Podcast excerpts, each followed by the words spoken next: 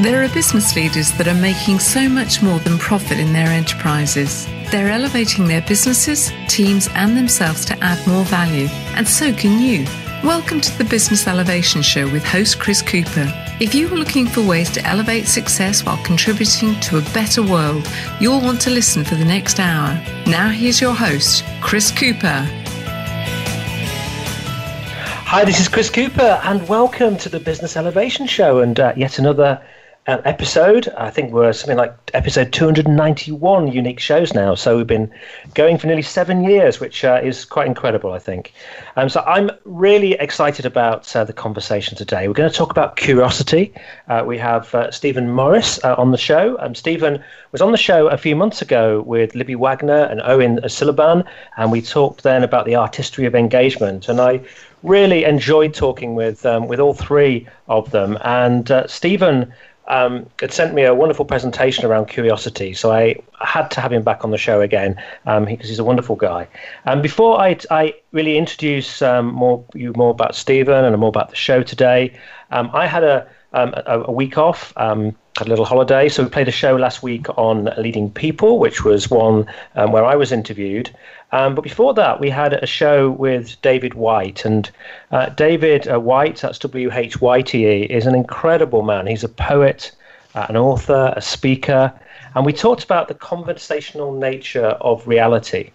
And uh, uh, unfortunately, it wasn't the best um, reception. David was on the on the on the on the a landline.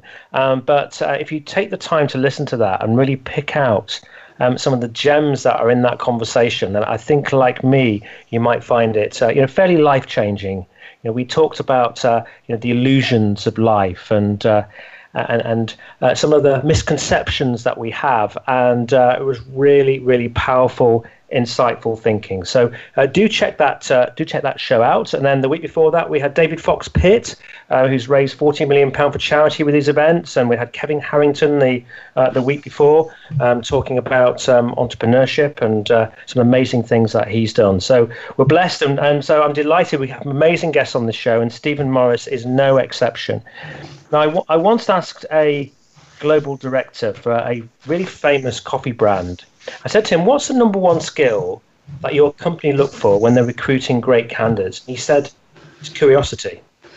And I've since I filmed that, and I, when I speak about engagement, I often show that film, and um, and people are really really impacted by it. You know, seeing somebody very senior in a, in a big coffee company. Um, it was it was Costa Coffee, I think that's okay to share, um, and uh, and realizing that that's what they're looking for in, in people to identify the distinction between people and uh, uh, and pick brilliant candidates. And um, I think um, this is therefore just a brilliant conversation. And when Steven sent me the, a, keynote on curiosity, and uh, and I actually felt with Steven that I wanted to uh, spend a little bit more time with him as well. Um, it really made sense to to talk about this fascinating subject. Now, to live and work wholeheartedly with meaning and purpose, business leaders need to know what they stand for and how to instill their beliefs in action. And Steven's on a mission to help organizations and their leaders to really rise to their potential and make a very positive impact on the world of their customers. Um, he's um, um, been working for, for the past 25 years. He's been a leader and an innovator on brand strategy and organizational life and wholehearted leadership, as well as being a really accomplished artist. He's been honored to work with more than 250 global, national, and regional companies and over 2,300 business leaders. He's a speaker at big national events. He's regularly hired for corporate keynotes. He's worked done work with people like Samsung and LG and Professional Excellence. He's written and published two books, including Brand Love and Loyalty and Humanizing the Customer Journey. And his forthcoming book is The Evolved Brand how to Impact the World Through the Power of Your Brand. And that'll be published in late 2018. He's also actually worked with David Whyte as well in, in the past. So he may mention that in the, in the conversation. Uh, and he's a really great example of curiosity yielding not just success in work, but in, in talking with him, he's got a really thriving family as well. His hobbies include surfing and um, and uh, it may amuse me when he's trying to avoid bears and cougars when he's out running. Um, but he's, he's, just really, you know, a fascinating, um, fascinating man, and and I think it's you know a great person to get really curious about curiosity with, and see how it's uh, you know helped him, how it can help other people by um, getting some of that childhood curiosity back. And, and I think it's something that's so important that we we ensure that our kids don't uh, don't let go of because it's a it's a brilliant skill. So huge welcome uh, to uh, Steven Morris. Oh, well, thank you, Chris. I'm absolutely thrilled to be here today, and I have uh, thoroughly enjoyed uh, all the conversations that we've had thus far. And I'm very excited to talk to you and, uh, and your entire audience about curiosity.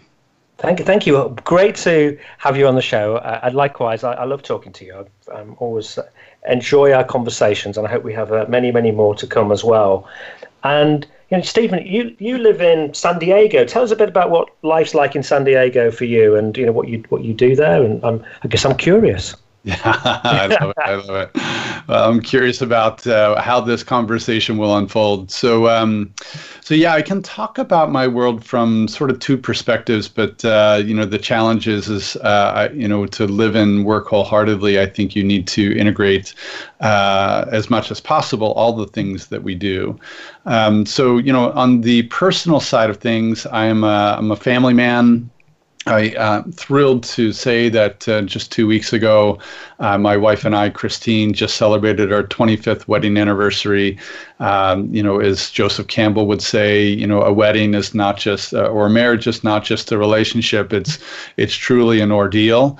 And uh, you know, as you spend, you know, a quarter of a century with somebody, you go through lots of changes, and not the least of which is uh, having and raising the two boys that we have. they're both in their late teens and early 20s, and um, being a father and a uh, sort of a, a guardian to uh, their introduction into the world. It's been such a pre- pleasure and honor to, you know, to kind of show them our our world as we see it, and and to guide them through their perspectives within how they're going to enter into the world and the and the young men that they're, they're becoming. So, so that's sort of the the personal side of things. Um, on the vocational side of things, I really live in three different worlds. And uh, Christy did a great job of mentioning uh, the, some of the work that I've done uh, with my uh, brand strategy consultancy called Nth Degree.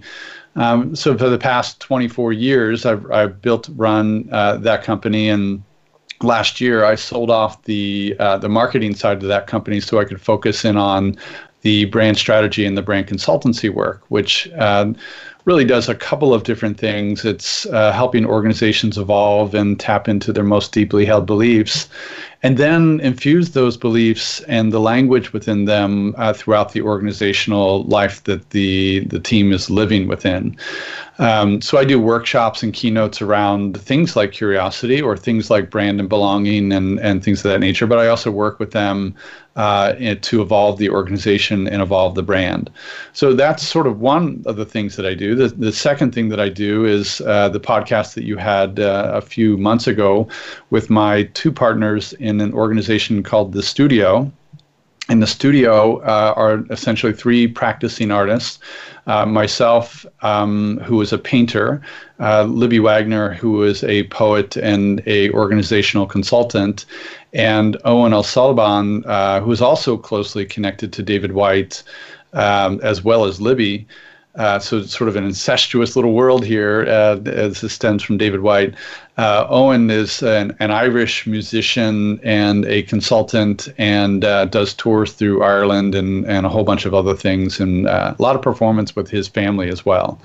So what what I do with my studio mates is we go into organizations and we help the leaders and the teams of those organizations deploy what we call the circle of artistry and help leaders live work uh, more wholeheartedly and some of that has to do with innovation and some of that has to do with how they communicate and how they uh, not just live but how they work in their world and then the third thing that I do is, as you mentioned, I'm a, I'm a, I'm a very accomplished painter. I, I show all over the country for what I do. My work would be considered uh, figurative abstract uh, for those artists out there. They'll they'll probably understand what that means. Uh, but I've been doing that for the last 30 years and um, uh, take a great amount of joy in and pleasure and cathartic understanding of myself through my painting practice. And then, in addition to all of that, um, you know, I, I spend a lot of time, Chris, as you and I have talked about, in nature, and I love to do what's what we would consider here is applied exercise. So I practice yoga. Uh, I do that as much as I can, either in a studio or outdoors. My wife is a yoga teacher, and I also do uh, a lot of trail running. I, I run at least uh, 30 miles a week on the local trails uh, here in San Diego. And then I'll, I'll get out surfing um, at least three times a week uh, at the different breaks, and um, sometimes even travel across the globe. Uh, we go to Hawaii every year for um, for vacation, have a little place over there, and do a little surf on the north shore of Maui and, and other islands over there. So um, my life is full of adventure. And uh, I love being surrounded by nature when I'm, I'm working on the exercise side of things. It sounds like you have a, an amazing sounding life. And you know, I'm really kind of intrigued. You know, you, you're you're doing this branding, brand work, and you're out there working with studio leadership around uh, around the country, and uh, uh, and you're uh, managing to fit in 30 miles a week of exercise. You're surfing three times a week, uh, and, uh, and, and you've got time to do art, which is quite quite time consuming. I imagine. How do you fit it all in? Well, yeah. So my, if my wife were here on on the on the interview, she would say he's got a massive amount of energy, and and, and that I do. Uh, I I still do me. Uh, you know, I, I get in you know at least eight hours of sleep every night. But uh, when I'm not sleeping, I'm always doing something, and um, I think you know for me a lot of it is you know being very disciplined around certain routines, and we may get into some of that later. So my morning routines uh, include uh, certainly meditation and journaling, but then there's also some movement always mixed into that. Uh, I tend to get up very early and I'll fit all of that stuff in before I even begin working, which I'm usually uh, at work doing what I consider my deep work uh, in the morning hours because I'm freshest. So typically from about 7 to about 11:30 or noon, I am doing only deep work, which is writing and strategy and, and things of that nature.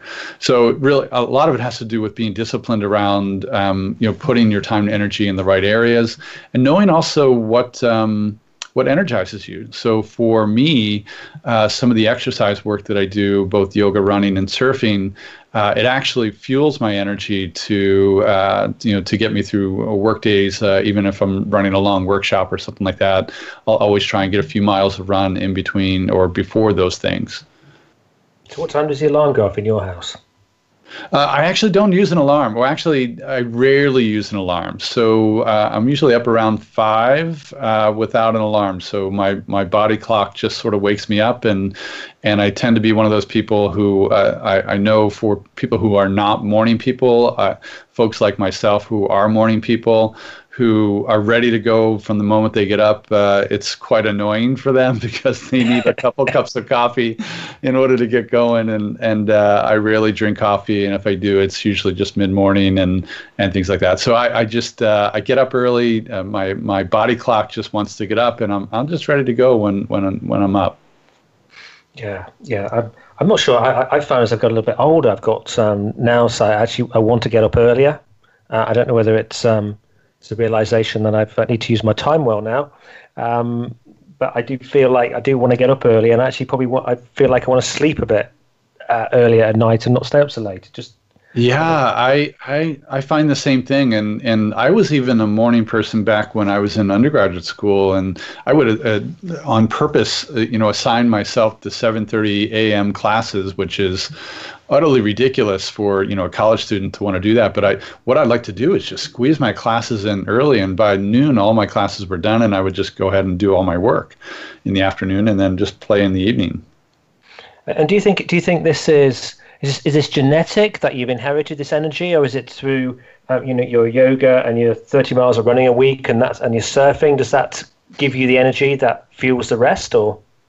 I I think there is a bit of the latter, uh, um, and maybe a bit of both there, Chris. Um, you know, I think there's there is you know th- there's a lot of studies out there about you know uh, how people are wired and whether you're a morning person or an evening person. Dan Pink, uh, in his most recent book, uh, which is entitled "When," which is all about timing. You know, he talks about morning people versus evening people and things like that. And there's like a lot of studies around that.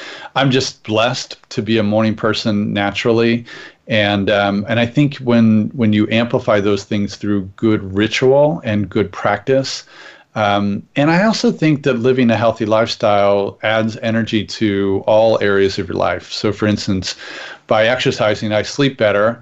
By resting more and having good sleep, I'm actually more energized throughout the rest of the day. Yeah, yeah, yeah. I, re- I really do. I really do get that. Um, I, I, I, personally get that, and uh, I've been exercising more and more over the last few months, and I'm really feeling the extra energy and the and the benefit, and uh, less tiredness because of better sleep. So I think it really does does work. So, what's um, let's define curiosity. What is it?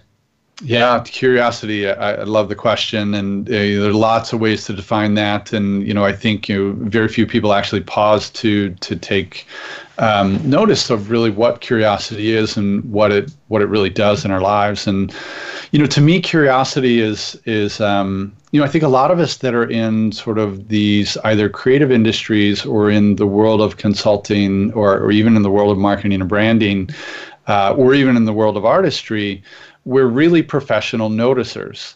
So the act of noticing and pausing to suspend the things that we already know, and you know, sort of the curse of being an expert and having lots of experiences, you go into situations and you feel like you know a lot of things. I think to constantly deploy a massive amount of humility and what we would consider beginner's mind. Uh, opens ourselves up to curiosity. So really from my perspective, curiosity is is sort of a state of dynamic neutral where you're holding a space that you're suspending what you believe you already know and you're opening yourself up to either learn, discover, create or innovate in any way you can possibly do that. And there's lots of ways to enter into that. But you know my simplest definition is you know curiosity is a state of dynamic neutral that we can all practice as as often as we want. Excellent. So you've got to you got to suspend your ego uh, and uh, and you know be prepared to notice and observe and learn Absolutely. Yeah. Yeah. And I, you know, it's one of the things that I talk about when I talk about curiosity.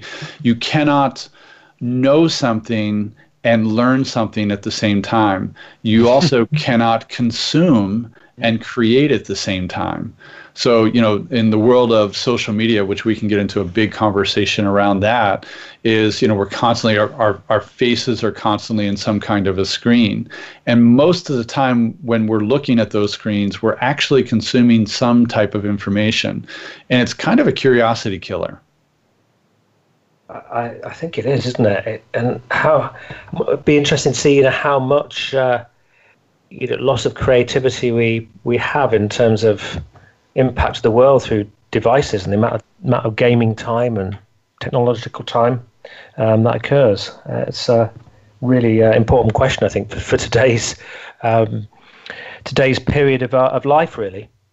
Yes, absolutely. Yeah, yeah. We could get into a, a, deep conversation around that, should you want to.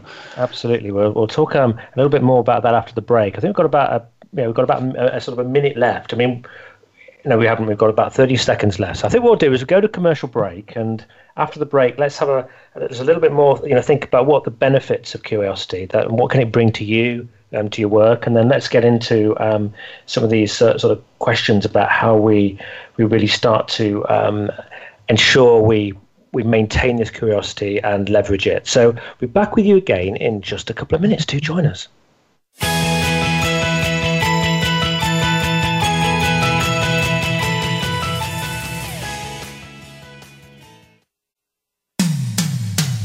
Comes to business, you'll find the experts here. Voice America Business Network. Would you like to work personally with the host of this show to help realize your potential?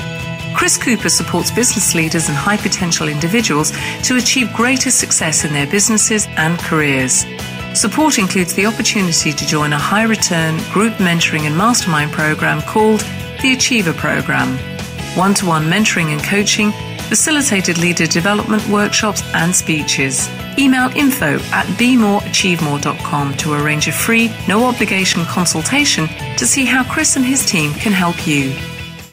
We hear it and read about it every day in the news. America is heading over a fiscal cliff Home prices are still receding and unemployment growing.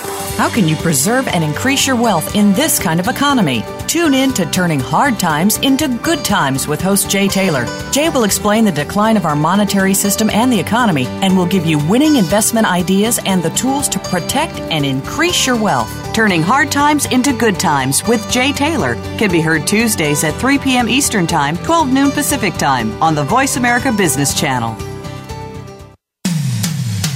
When it comes to business, you'll find the experts here. Voice America Business Network.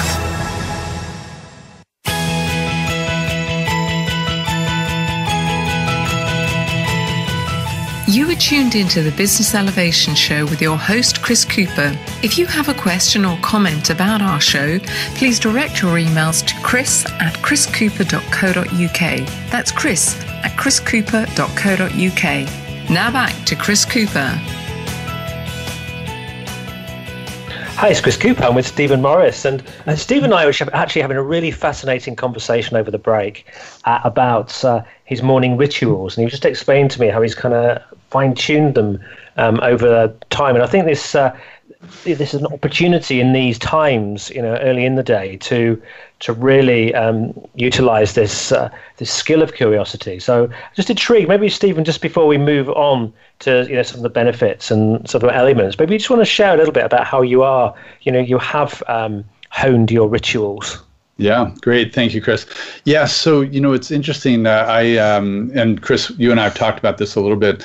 So I have um, worked for many years in uh, in morning exercise type of routines. And years and years and years ago, I was a competitive cyclist, and then I got into triathlons and and things of that nature. And and so my morning ritual back then used to be, you know, get up first thing and um, you know hit the bike or hit the road uh, for a run or whatever and then I would spend you know a couple hours doing that or 90 minutes or so to get a good workout in, and then I would go in and start my day.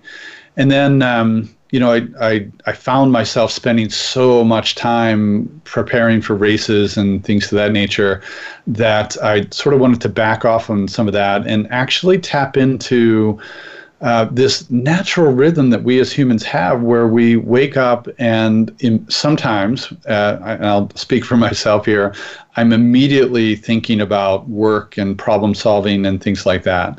But the reality is, when we come out of our, our sleep state, we're still a little bit, you know, we're, we're a little bit in the bridge between our, our subconscious world and our conscious world. And so, one of the things that I, I, I did many, many years ago is to begin to deploy a practice where the first thing that I do when I, when I get up is meditate. And then I journal um, in a couple of different ways uh, to keep into that sort of subconscious state and tap into uh, some of the deeper parts of my world. And these are not necessarily spiritual practices, but they are de- very meditative and calming practices.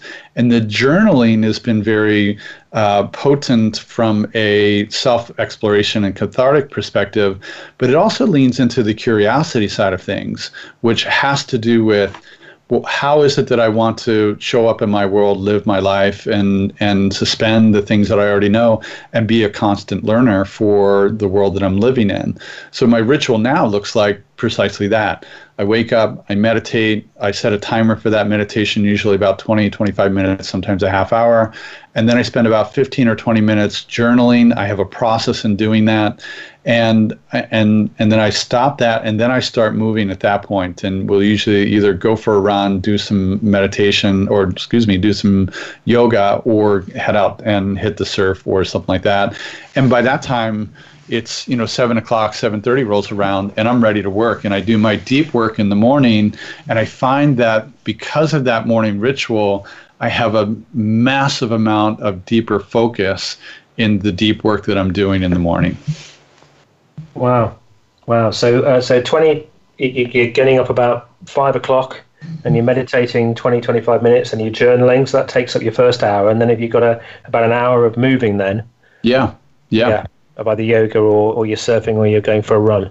Yeah, yeah, and then even from uh, from a nutrition standpoint, I tend to fast most mornings, um, and so I'll you know I'll I'll eat a meal uh, you know I don't know, 5:30 or 6 o'clock, and then I don't really eat another meal until about 11:30 or noon the next day. Uh, I'll sometimes do a little protein smoothie, or often do a little protein smoothie first thing in the morning.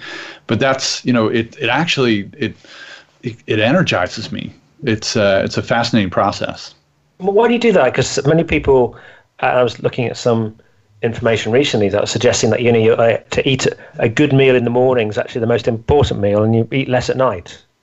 Yeah, um, I actually believe I, I, understand that, and I, I, know the science behind that. And I also been studying up on um, sort of micro fasting, where you actually do, you know you hold back your body from having big nutrition for a period of uh, you know 12 to 14 hours, and it actually readjusts your metabolism. And especially after you do a workout, if you don't feed yourself right away, it it increases your metabolism and taps into different parts of your body. Mm. Amazing. Yeah. Um, so we, we're talking about so so you've got yourself from your meditation and you're moving and you're so you've done you've done your journaling. Um, you know, a lot of kind of curiosity takes place at that point in time in your day, and then you're going into this sort of deeper work. But what do you what do you find are the real the real benefits? Is, that, is, that, is, it that, is it the ability to do that deeper work more effectively? It is that, and and I think something worth talking about here, Chris, is that you know the and this is probably a very common issue uh, for most of the people that you and I both run into, and, and probably most of the listeners here, is that you know we're we're living in a world today that has uh, huge demands for a fast paced and screen filled life that we're living. Uh, we're constantly on the go. We are constantly looking at screens. I saw a video up on YouTube um, uh, just a couple of days ago of four people in four young millennials in a gondola in Venice all on their phones mm. and and Lord knows what they were looking at, but here they paid, you know, I think it's like a hundred euro a head just to go on a gondola ride in, in, in Venice, let alone the cost of getting there. And there they were on their phones. And I just really wonder, and I ask myself very frequently, what really are we missing by the amount of screen time that we're spending? And so instead, I you know I think about what are the antidotes to that, and what are truly sort of what I would consider the friends of curiosity. And first and foremost, it would be stepping away from your screen as much as possible.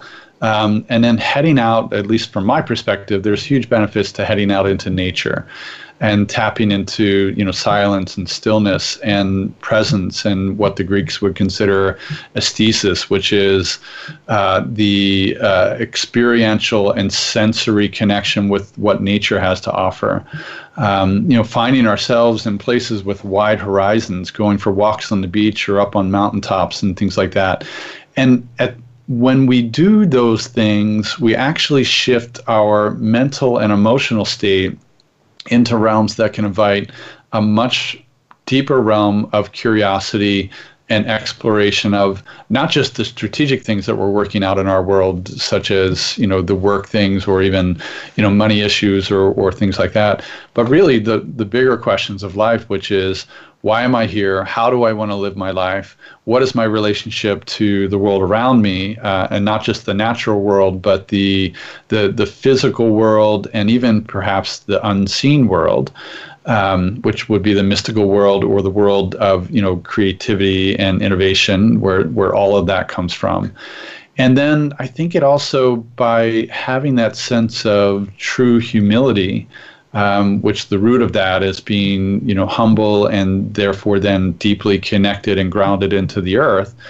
We then can enter our all of our relationships work wise or otherwise with a deeper sense of openness and uh, perhaps even then a deeper sense of curiosity for uh, for these types of questions and for the relationships that that we have. Wow. There's uh there's a lot to this curiosity. yeah, there is. yeah, yeah, and I think that's uh, I think that's you know to helpful to think about this and in the respect that actually it's not just being curious about the external world; it's being about curious about your internal world, isn't it? As well as what's around you, and and you know asking those those fundamentally deep questions about getting clear about them why you are here and how you want to live your life. Um, by missing out on that uh, that important part of the world was to spend most of our time just reacting to what's happening externally rather than being driven internally. Is that correct or making any sense? Yeah, I think it's correct for a lot of people. I think you know we because because we're there's so much media and screens and information coming at us all all the time. You know, we're we're we're constantly bombarded, and you know, God bless all the um, the, the great technology companies, you know, Samsung and Apple and folks like that, who have made technology that is easily accessible and highly portable and, and taps us into all kinds of information. But the challenge with information is that it really it it can inform us, but it doesn't necessarily always grow us, especially the types of content uh, or depending on the types of content that we're absorbing. Um, you know, a, a, great podcast like this can absolutely be informing, uh, informative and be inspiring for asking us broader questions about how we're living our lives. But you know sometimes the feeds of facebook and or twitter and or you know linkedin or even you know the new york times or things like that they're they're they're informing us in very very different ways. And to your question and your point about you know h- how does it how does the practices in our in our world and even the way that we go about living our lives how do they inform our our relationship with our inner world um, or the mysterious or the creative within us i think the more that we practice those things the more they're going to come out and the more that we can deploy ourselves into uh, a relationship with our inner world, the more that we can live and work uh, with a, a, deeper sense of creativity and innovation, and and even showing up with a lot of curiosity in what we're doing. I think a, uh, a couple of years ago, I, I used to have a, a time subscription, and I would look at the times on my phone, the the London Times, and I, I cancelled it. And I got a call from them, and they asked me, "Why did you cancel it?" And I said, "Because actually by reading the Times every day uh, and reading what you have your view on the world, uh, it's actually leaving me thinking it's not a good place, and it's it's impacting my mood for the day. Uh, so actually, I'd rather not read it and just choose to selectively want to read and spend a bit more time uh, working on myself than um, taking what you have to say as being kind of gospel because I found it was impacting my general you know demeanor, I was starting to feel more negative about uh, uh, you know about the reality of the world uh, through reading and consuming that day in day out. Yeah, I, I hear you loud and clear there. And I canceled my Wall Street Journal subscription for the same reason, and uh, am considering canceling my New York Times subscription for the same reason.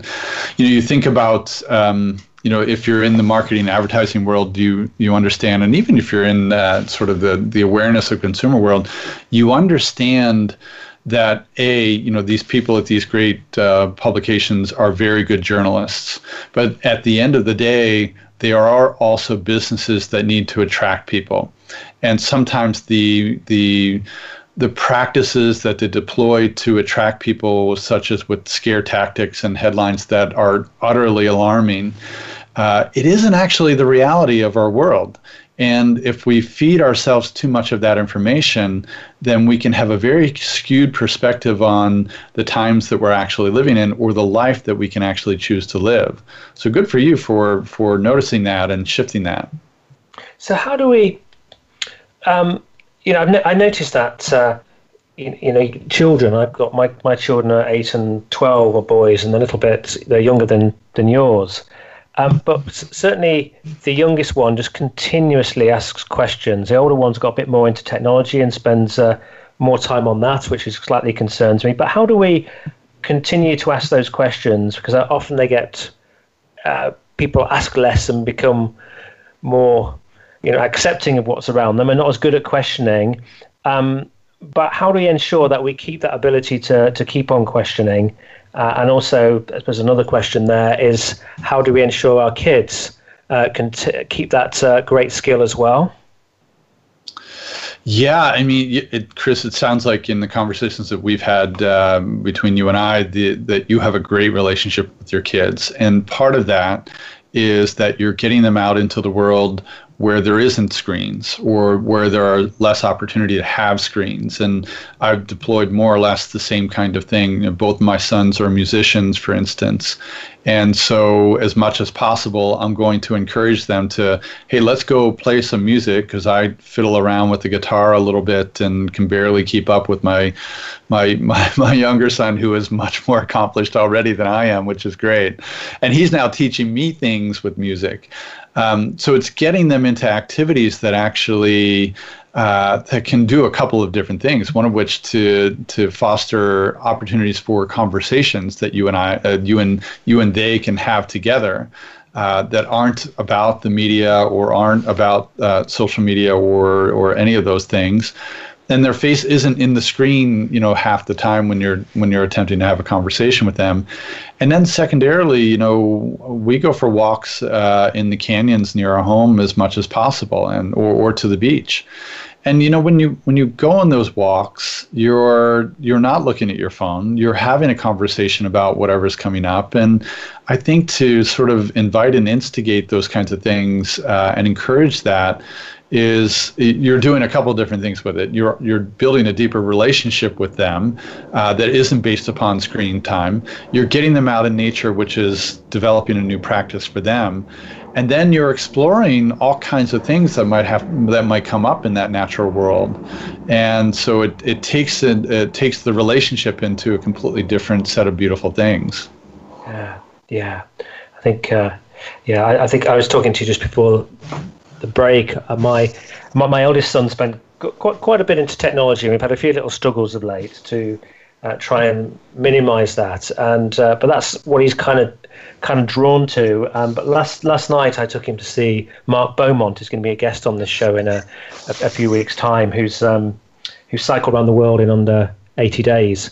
Uh, and he, he, we met him before the event, and which was great. And there's a couple of hundred people there, and my son was really um, getting interested and, and, was really enjoying it, which was lovely to see because sometimes he uh, he's met some great people and not shown as much interest as I might have hoped. But he was maybe it's his age and development, but he made me so proud because uh, he asked me um, Dad, you know, what does what does he eat when he's uh, he's doing you know 230 miles a day for 78 and a half days on his bike? Uh, and I said, ask him. Uh, and he put his hand up and uh, he got received the microphone and he asked him the most eloquent question.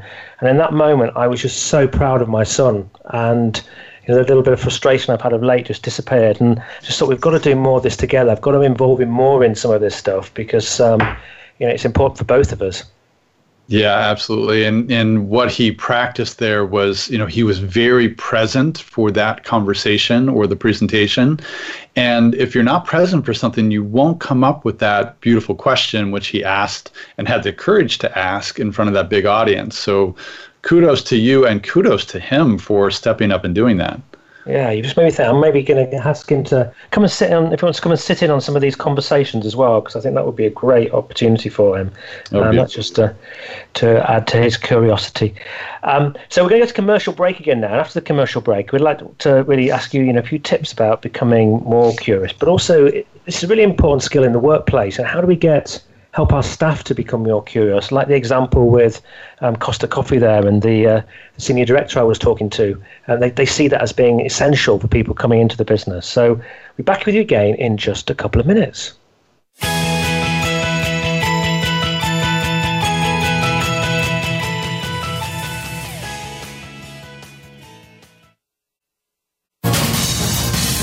Voice America Business Network, the bottom line in business. Dialogue is the single most powerful leadership tool we have to make a difference in the world. Leading Conversations with host Cheryl Esposito creates a place for that dialogue. Tune into the Voice America Business Channel every Friday as Cheryl hosts new conversations among leaders from around the world in business, government, art, economics, and social change. We'll explore big ideas and everyday actions and learn how their own leadership has led them to discover a newfound sense of possibility in the world. Leading Conversations with Cheryl Esposito, bringing big thinkers together in conversations that make a difference right here on the Voice America Business Channel every Friday morning at 10 a.m. Pacific Standard Time. Would you like to work personally with the host of this show to help realize your potential? Chris Cooper supports business leaders and high potential individuals to achieve greater success in their businesses and careers. Support includes the opportunity to join a high return group mentoring and mastermind program called the Achiever Program, one to one mentoring and coaching, facilitated leader development workshops and speeches. Email info at bemoreachievemore.com to arrange a free, no obligation consultation to see how Chris and his team can help you. The business community's first choice in Internet Talk Radio, Voice America Business Network.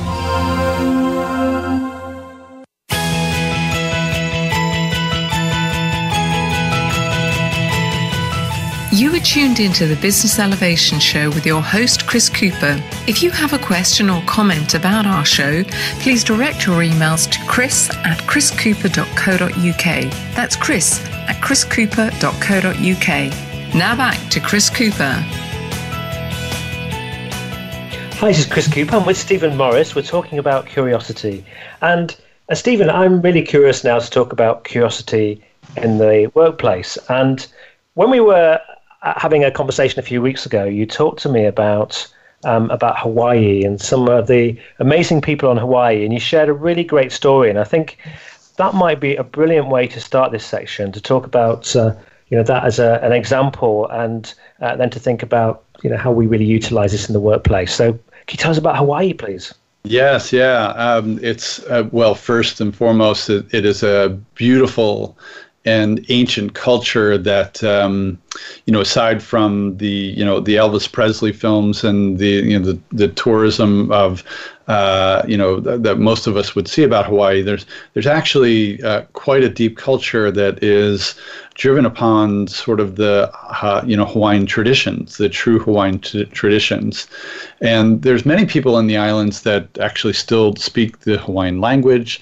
and still live up to you know some of the practices um, that that come from that particular tradition, and they also find themselves. Um, uh, making their way into sort of the business practices that happen there and um, it, you know throughout Hawaii, but especially into you know in Oahu and, and uh, Honolulu, which is their biggest city over there.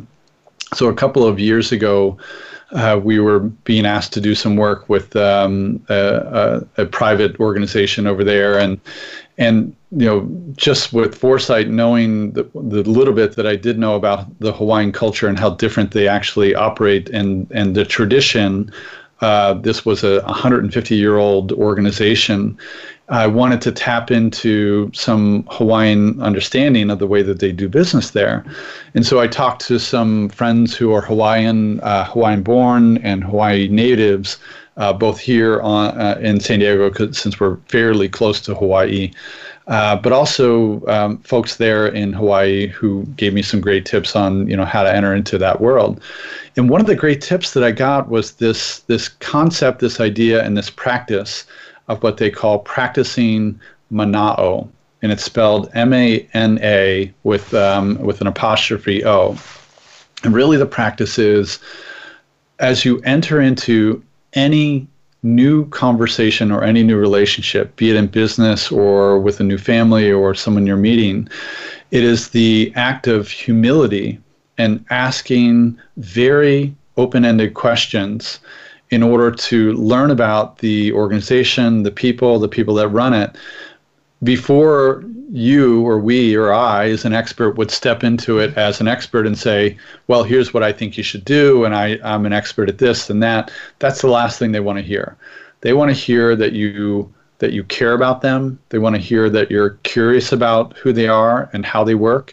And uh, and they're and they're this practicing of mana'o is uh, is quite a beautiful practice, and it actually is a, is a very prolonged sort of stage of getting to know any of the organizations over there.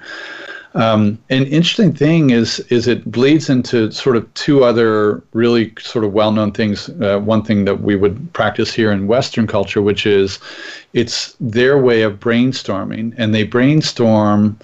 Uh, they don't call it brainstorming, but they practice mana'o in their ideation practice. Um, through the practice of open and asking open-ended questions and and you know what we would call as you know the why, the five whys, and you know drilling down into the, the heart and soul of why people ask certain things. Um, and then the other the other element to this, which is very important to them, is it's a tone setting for respect.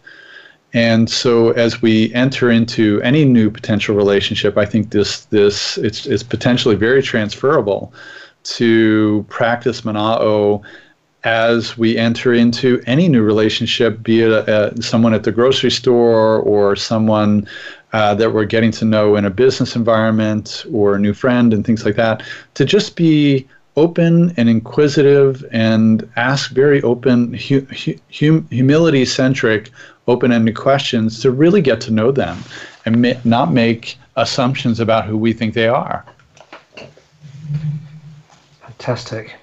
So I'm making a few notes now. It's going to become me thinking. I've got, I think I've got about um, got uh, 12 or 13 mini coaching sessions on Monday and Tuesday before a team development event. So, so my mind suddenly went to how can I integrate the more Mana'o into how I run those sessions on Monday and Tuesday because uh, it'll be very easy to get into yeah into trying to help them sort the problems out without uh, really really understanding them. Yeah.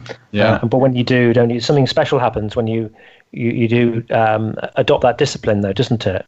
Yeah, yeah, yeah, and it's something I've uh, I've practiced in in my you know consultancy business and even in my agency, uh, where you know I sort of have this 90-10 rule of 90% of the time, especially in, in the first conversation with a with a client or a customer, um, I'm asking questions so that they are talking 90% of the time and I'm only talking 10% of the time, which yes. tends to go around um, or, or, or, or about uh, setting the stage very differently than, you know, a lot of folks in a new business situation or a new relationship feel like they really have to prove themselves.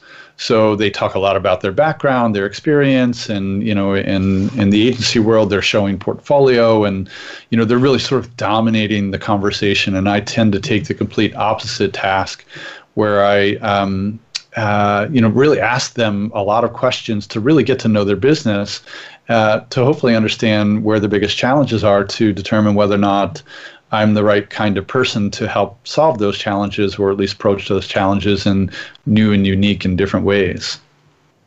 Brilliant. So how do you what what tips do you have then to help your people to become more curious?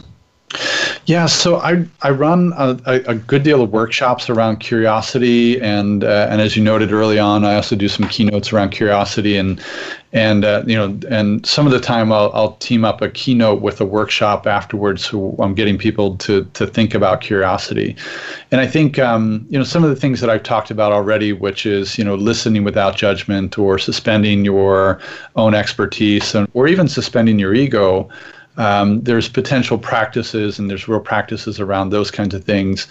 But some of that uh, can be best utilized by asking really great questions. And what I've done and what I do in some of my workshop uh, work is to take people through exercises where I'm really asking them uh, to ask four different kinds of questions. And so the first kind of question might be uh, what we would consider a dumb question, which are, in my opinion, there's no such thing as a dumb question because it's really just an uninformed question.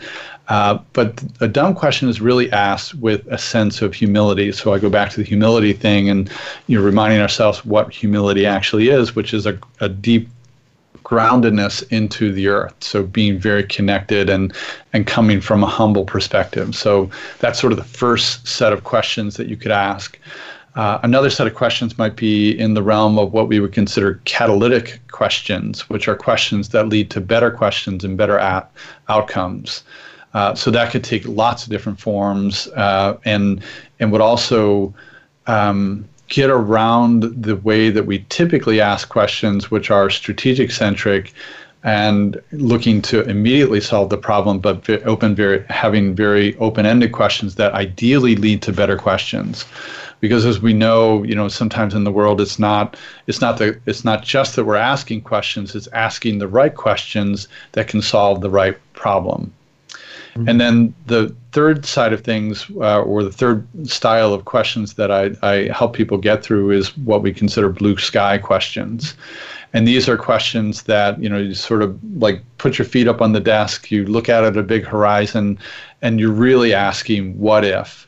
Um, or what could it be? And here we're permitting ourselves to get a little bit audacious, a little bit courageous, or maybe a lot courageous about dreaming of the big things uh, that can actually happen out of the situations that we're grappling with. And then the fourth um, line of questions, which I find to be some of the most potent types of questions, is what uh, our mutual colleague and, and friend David Whyte would call uh, beautiful questions.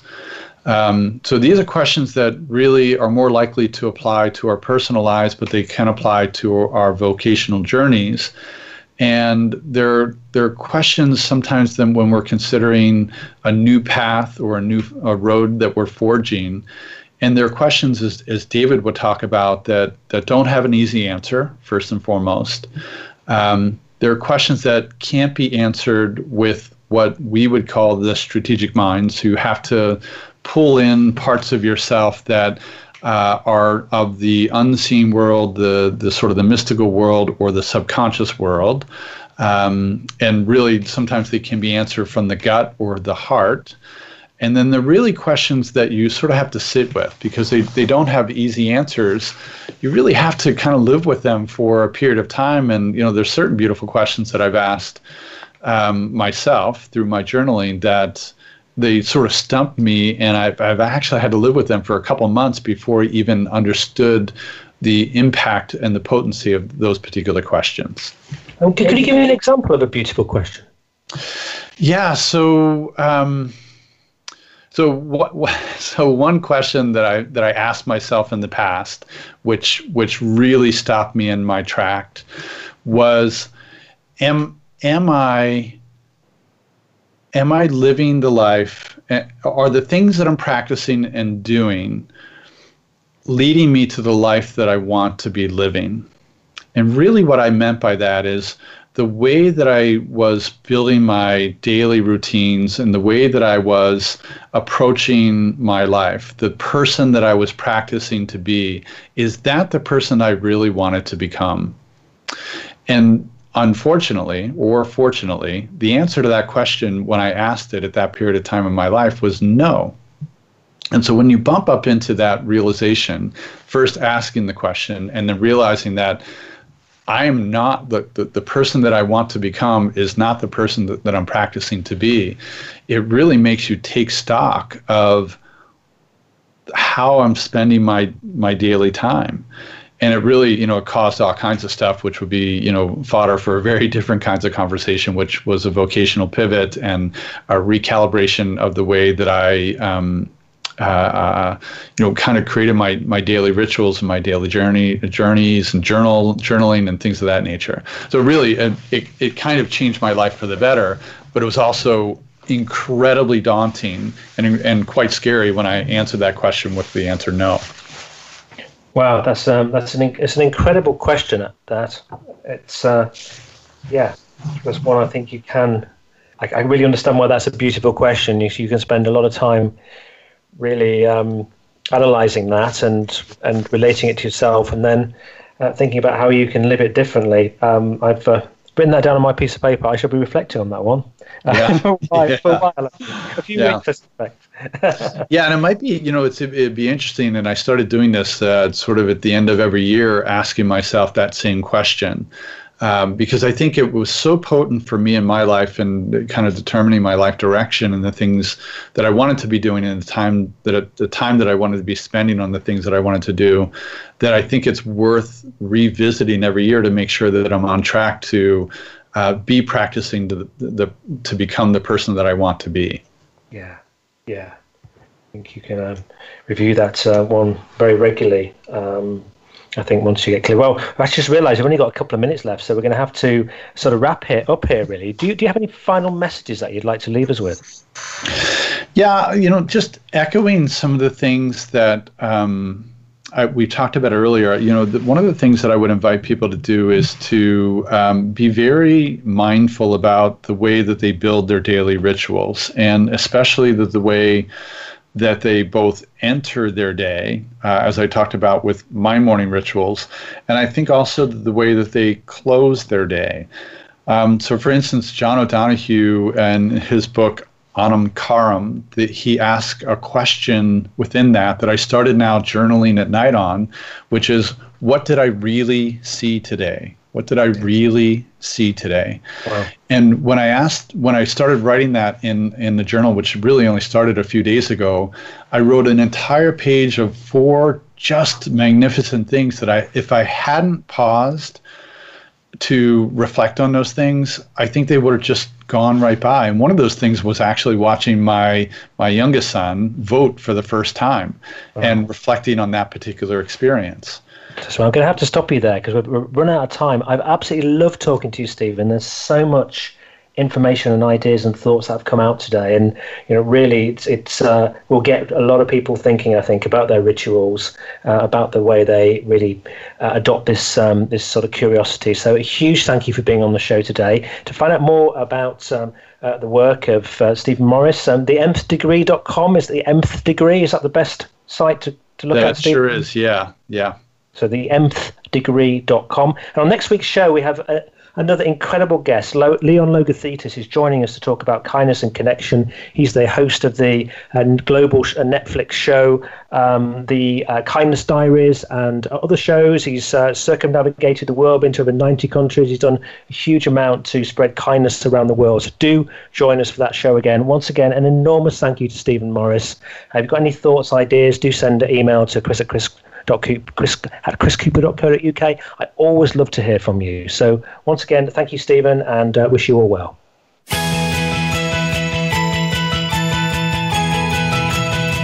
We thank you for listening to the Business Elevation Show. Please join your host, Chris Cooper, again next Friday at 8 a.m. US Pacific Time on the Voice America Business Channel. Be more, achieve more.